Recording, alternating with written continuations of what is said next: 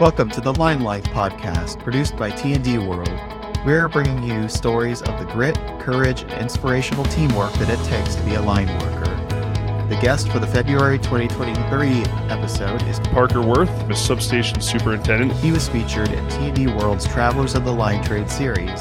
And today, he's sharing his experiences performing electrical work overseas and traveling nationwide to oversee the construction of new substations.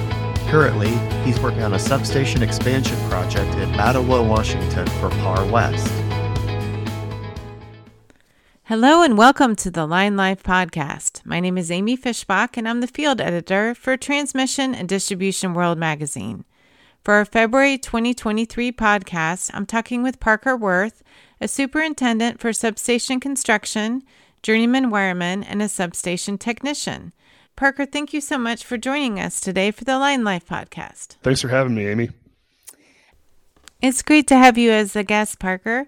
To begin, please discuss how you got interested in a career in the energy industry. I would have to say it started when I was young. I was always interested in lights and switches and then also seeing the power lines on the side of the road. She's everywhere and it's all around us and it's this mysterious energy. So I was always infatuated with it and always looking to learn with it. I took some classes when I was younger that involved electricity, and I just had this deep fascination for it.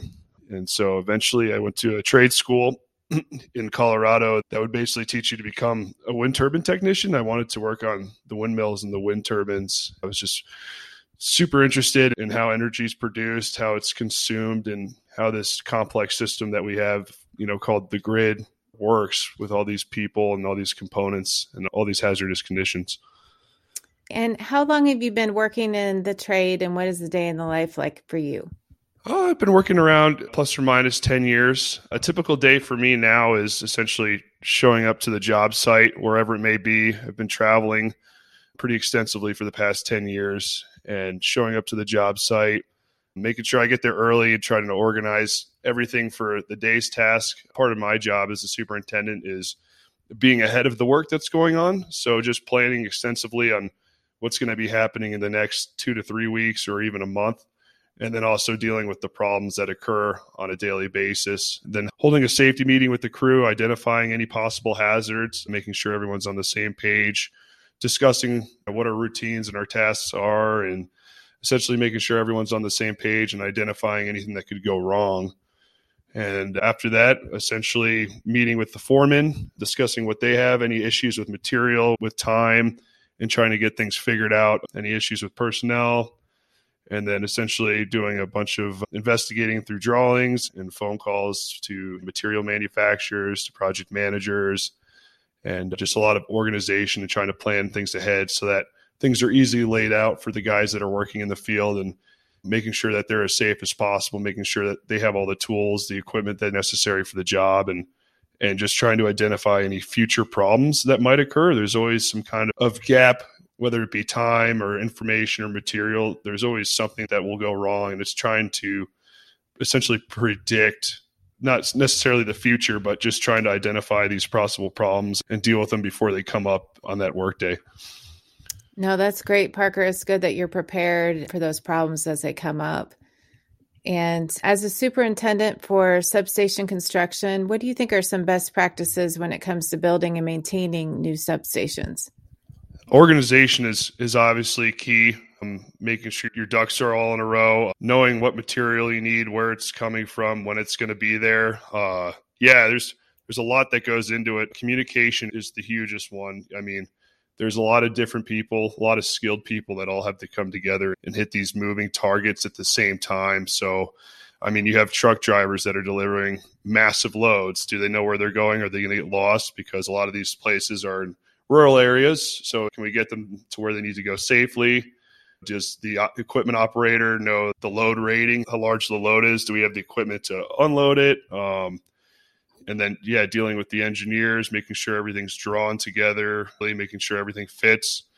Project managers just making sure that everything's going to come together. There's a lot of moving parts and a lot of different people. I mean on a substation you have linemen you have wiremen you have apprentices you have groundmen. And so yeah organization and communication making sure that everybody's on the same page on the site or out of sight in the office. And uh, that's kind of what the superintendent does. Is like a bridge between all that. And uh, if you can't effectively communicate, a lot can go wrong. And uh, it's it's certainly a topic. I feel like it could be kind of cliche. Everyone says communicate, communicate, communicate. And essentially, I just try to find that if I can't correctly verbalize something to, to someone else, like the task at hand or what needs to be done, and they don't understand it, then that means I don't understand it correctly. I think there's a quote. It's like, if you can't explain something to a seven year old and make them understand it, then you truly don't know it. A lot of it for what I do is doing your homework and making sure that you're way ahead and uh, just kind of looking out, kind of like a space view or satellite view, and looking at the project and seeing all the parts and pieces move together and making sure they're all correlating correctly. Sure. That's great, Parker. And then one thing I wanted to talk to you about was copper theft. What are some ways that utilities are protecting their equipment within substations from people getting in and trying to steal the copper?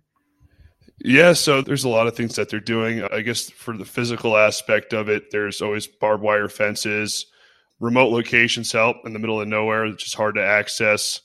And I know that they're using clad materials now, like steel clad, mm-hmm. different types of cables that aren't made of copper. So basically, it's essentially worth way less. I know that I've even been in some substations out in California where the utilities have their own police officers, like a utility police crew that's staged inside of the substation to ward off people from stealing anything. Yeah, no, that's a great idea.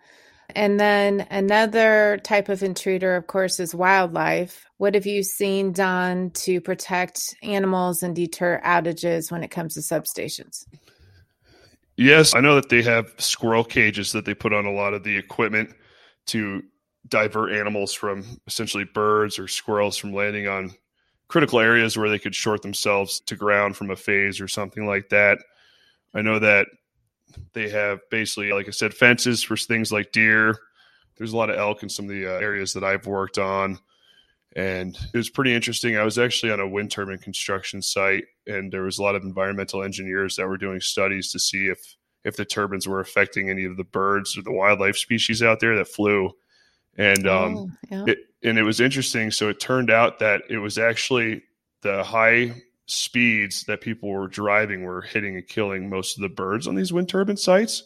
Wow. Um, they were being hit by cars. Yeah. And so it wasn't even the wind turbines themselves. So I know that after they did the study, they reduced the speed limit. I think it was like 70 miles an hour at the time. It was in a really rural area. I think it was like in Northeast Colorado. And uh, yes, they reduced the speed limits and essentially birds could evade cars more easily. So, Wow, that's interesting, Parker. I wouldn't even think that would be the case at all. I've heard a lot about that issue.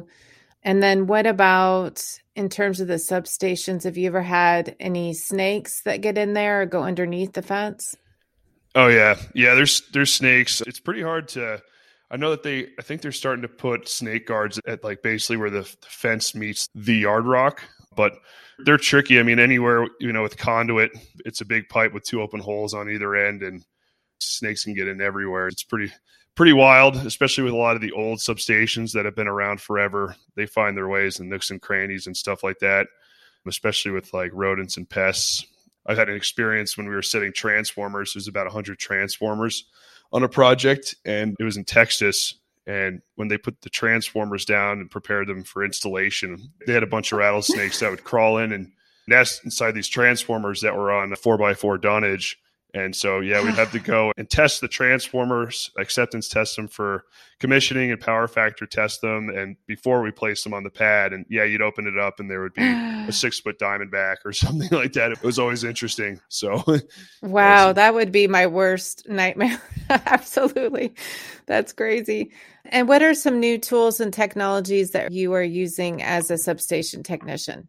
There's a lot of stuff that's advancing. I talked to an engineer named Steve Bloom, and he's really at the cutting edge technology of substations. I know, at least for the grid, they're starting to use artificial intelligence with their protective relay schemes, which hmm. basically it's so incredible if you think about it. You have all these possible faults that can occur. And if a fault occurs and you need to de energize a line or take a component out of service, um, the automation aspect of it to you know take into account the fault that's happened and switch open and close a bunch of relays and everything immediately to re-energize something else or to divert the power away from that location to allow the people to work on it. So I find that really interesting. As far as tooling, there's a lot of cool stuff. I know that we had uh, the presses, like the compression presses that are being used. And I know for cables, a lot of companies and utilities for construction, they've had problems with like knife cuts. A lot of common accidents are with cutting and, and uh, hand cuts with using your knives when you're stripping cable. And mm-hmm. I've seen that they have, uh, it's basically like uh, a tube attachment that you attach to your drill that has a blade at the end of it. And so you spin the drill and you set the depth of it, and it strips the cable for you without having to use a knife or anything like that. And it's super fast. I know for connecting wires to basically transformers or any gear, they have shear bolt compression lugs.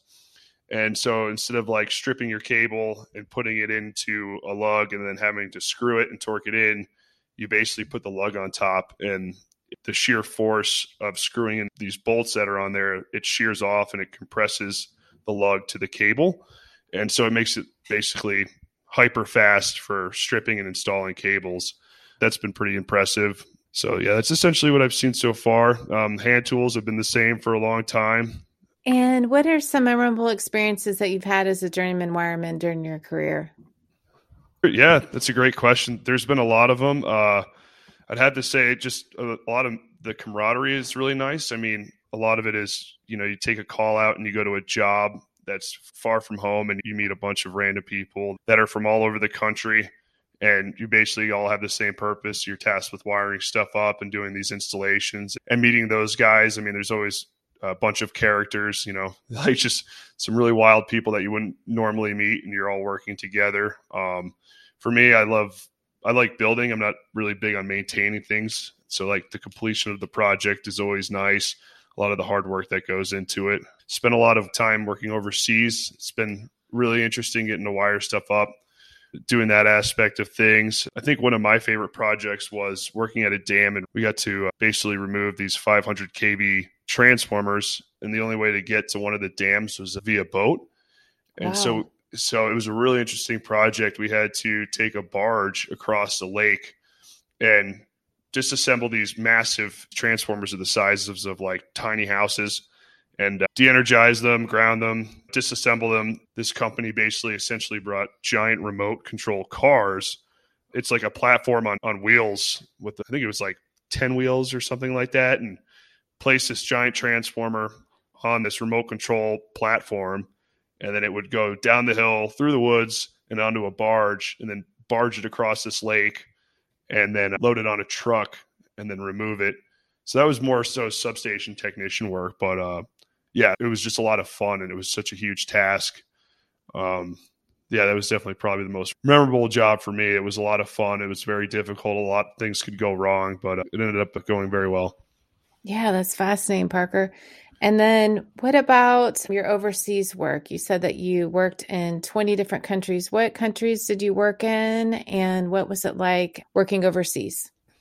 Yeah, working overseas was an incredible experience. And I think that um, if anyone getting the chance could do it, they definitely should. I've been all over the place, uh, a lot of countries in Africa, uh, primarily West Africa. Uh, I was in Liberia, the Ivory Coast, I was in the Congo, I was in Djibouti, and then yeah, a lot of Southeast Asia. Worked in Indonesia, worked in Cambodia, and then uh, there's a lot of ones in Central Asia. I think it was like Uzbekistan, Tajikistan, some countries in Europe. It was like Albania.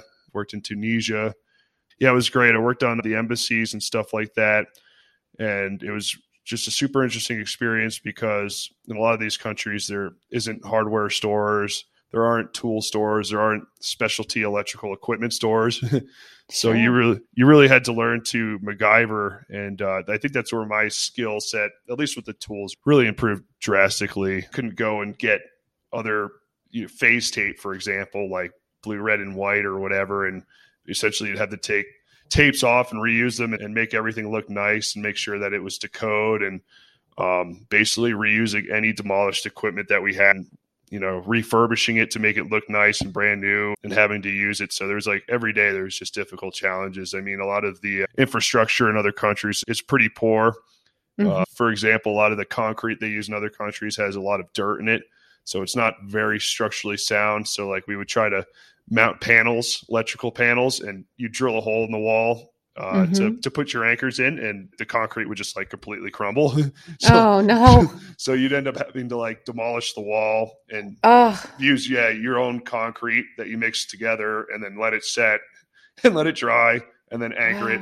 Yeah, so there was a lot of stuff like that where it should just be you know one two three knockout, um, super easy stuff, and it was nothing was easy about it at all.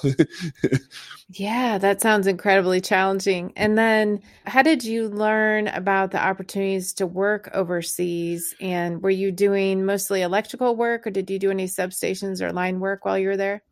Yeah, um, it was mostly electrical work. It was essentially everything that uh, started from the fuse disconnect switch into facilities it was interesting how I got into it. I had always wanted to work overseas, and I didn't really search on how to, but I always was asking myself the question of, you know, occasionally, you know, how could I get into this? How could I get a job working overseas? Because I really wanted to travel. I love to travel, and I think I just asked it enough that uh, one day I was on a job site and I met a man who owned a company that uh, had this like to do overseas work, and essentially I was talking to him when I met him on a job, and he's like, "Yeah, well, my company does this. We have overseas work," and and I just knew that that was the opportunity, and and asked him how to get into it. And the next thing I know, he interviewed me for a job, and and the next thing I knew, I was on the road traveling and and bouncing around. And how often do you travel, and where is your home base? Currently, I have a house north of Seattle in Marysville, Washington, and I'm no longer doing the overseas work the deal with COVID kind of put a wrench in everything for everybody in that manner. But sure. I'm still traveling now in the Pacific Northwest, and uh, it's pretty frequent. I'll be on a new job anywhere uh, every three to six months. This one I'm about to go on should be should be longer than that. So, but yeah, I've been traveling. I, I've lived out of a hotel more than I've lived at my own house for the past ten years, and I I think that's something that people should really know about what these guys do in the trade is that sacrifice of always being on the road, not always knowing where you're going to be next week, being away from your family and working long hours. And uh, yeah, traveling's hard. It's it's hard. Uh, you know, a lot of guys spend a lot of time away from their families, and uh, you know, it breaks their families up, and it, it hurts them, and uh, it's really hard to do. I mean, it, it, I don't have any advice for it really. I uh, just try to call everyone as often as I can, but uh, just trying to maintain that balance. I mean, it's nice to go out and chase the money is it good to have the money to support your family, but you don't see them? Or is it better to not have as much money and see your family more? I mean, it's different for everybody, but it's just, it's, uh, you know, a lot of life isn't the answers that you get, but it's the questions you ask yourself. So just have the self awareness of what's going on in your life and think about how you can make it better or how you can make other people's lives better. And then you had mentioned before that it's hard to find good food on the road and you've had your share of gas station burritos. How can workers in the trade stay fit and healthy when they're constantly on the go? Yeah, that's a great question. I know a lot of us abide by the gas station diet, especially in a lot of these rural areas where the only thing on the way to work is a gas station. But uh, yeah, I read a, a couple books about health and I've taken it more seriously. I definitely put on a lot of weight when I started traveling. Essentially, at home workouts, I use a lot of bands and stuff like that. But for diets, essentially, there's a lot of myths about it. And I know with nutrition, there's a lot of different perspectives on what's right and what's wrong. But the best thing that you can do is first in the morning is, is get hydrated. So I always drink a bunch of cold water, and that actually kickstarts your metabolism. I follow a slow carb diet, and it, it's pretty easy and cheap. Uh, essentially, you take all your carbs, and which is like anything that's starch based, and you replace them with uh, lentils or beans. And uh, essentially, the carbohydrates and lentils or beans, your body just rips through them and uses them as energy it keeps me lean and it keeps me energized and it keeps me sharp. So I try to make sure that my diet's as good as possible. And so, yeah, sometimes I fall off and it's a busy day and I get the gas station burrito. But yeah, trying to just like plan my meals and prepare them for the day, usually on a day off or something like that, has really helped. That's good advice, Parker. And then, in addition to your job, you're also in the process of launching a new electrical construction podcast. Can you talk about your podcast? Yeah, absolutely. It's going to be called The Shock Center, and it's going to be the podcast about electrical construction. That is essentially me interviewing people that are involved in the electrical industry. Some of the some of the big people that make things happen, some of the game changers and how they're involved in all aspects. I've talked to interview engineers who have had 40 years of experience and talk about the science behind things and interview some of my coworkers. So I interviewed this one guy, Dwayne Shockley. He's an incredible wireman. I mean, he does the work of four people and ask them, you know, what are their tactics? What makes them the best? And, and essentially, how can we make the industry better? We talk about new technologies that are emerging and identify problems and common links between problems that a lot of us face so that we can make things better for the guys that are working in it. And then also the hardships and, and the hazards that people face. I mean, it's an incredibly dangerous job and safety is a huge factor it's important, but just letting the public know, hey, there's so much that goes on to bring your light, your heat, your cooling. People die, give you that. And essentially, you know, don't take it for granted. The system's very fragile. There's a lot of moving parts. There's a lot of people. The overall intelligence and the complications that have to go on to allow you to flip a switch and have electricity all the time. It's a big deal. And when you're born with electricity, you take it for granted. You don't know. You've never not had it, right? And it was a big deal for me when I went overseas because I saw how many people don't have electricity. I mean, it's pretty insane. And we've had it since the late 1800s it's been around for us and we've been blessed with it so it's something that you know it's there and we need to be be aware of and understand like hey these people are putting their lives on the line they're sacrificing time with their families their health you know for you to have that so that's a really important highlight of this show wonderful i can't wait to listen to it and Parker, thank you for taking the time to do an interview for the Line Life podcast. I enjoyed hearing about your traveling adventures and your work in the substation world. Awesome. Yeah, thanks, Amy. Thanks for your time. That was a lot of fun. This episode of the Line Life podcast was written and recorded by Amy Fischbach. It was produced by Jeff Polstoway. That's me. Please follow this show to be updated when new episodes are released and check out all of our episodes at tdworld.com backslash podcasts. Also, please email us at linelifepodcast, all one word, at gmail.com with your comments about this episode and suggestions for future podcast guests. Thank you for listening to the Line Life podcast.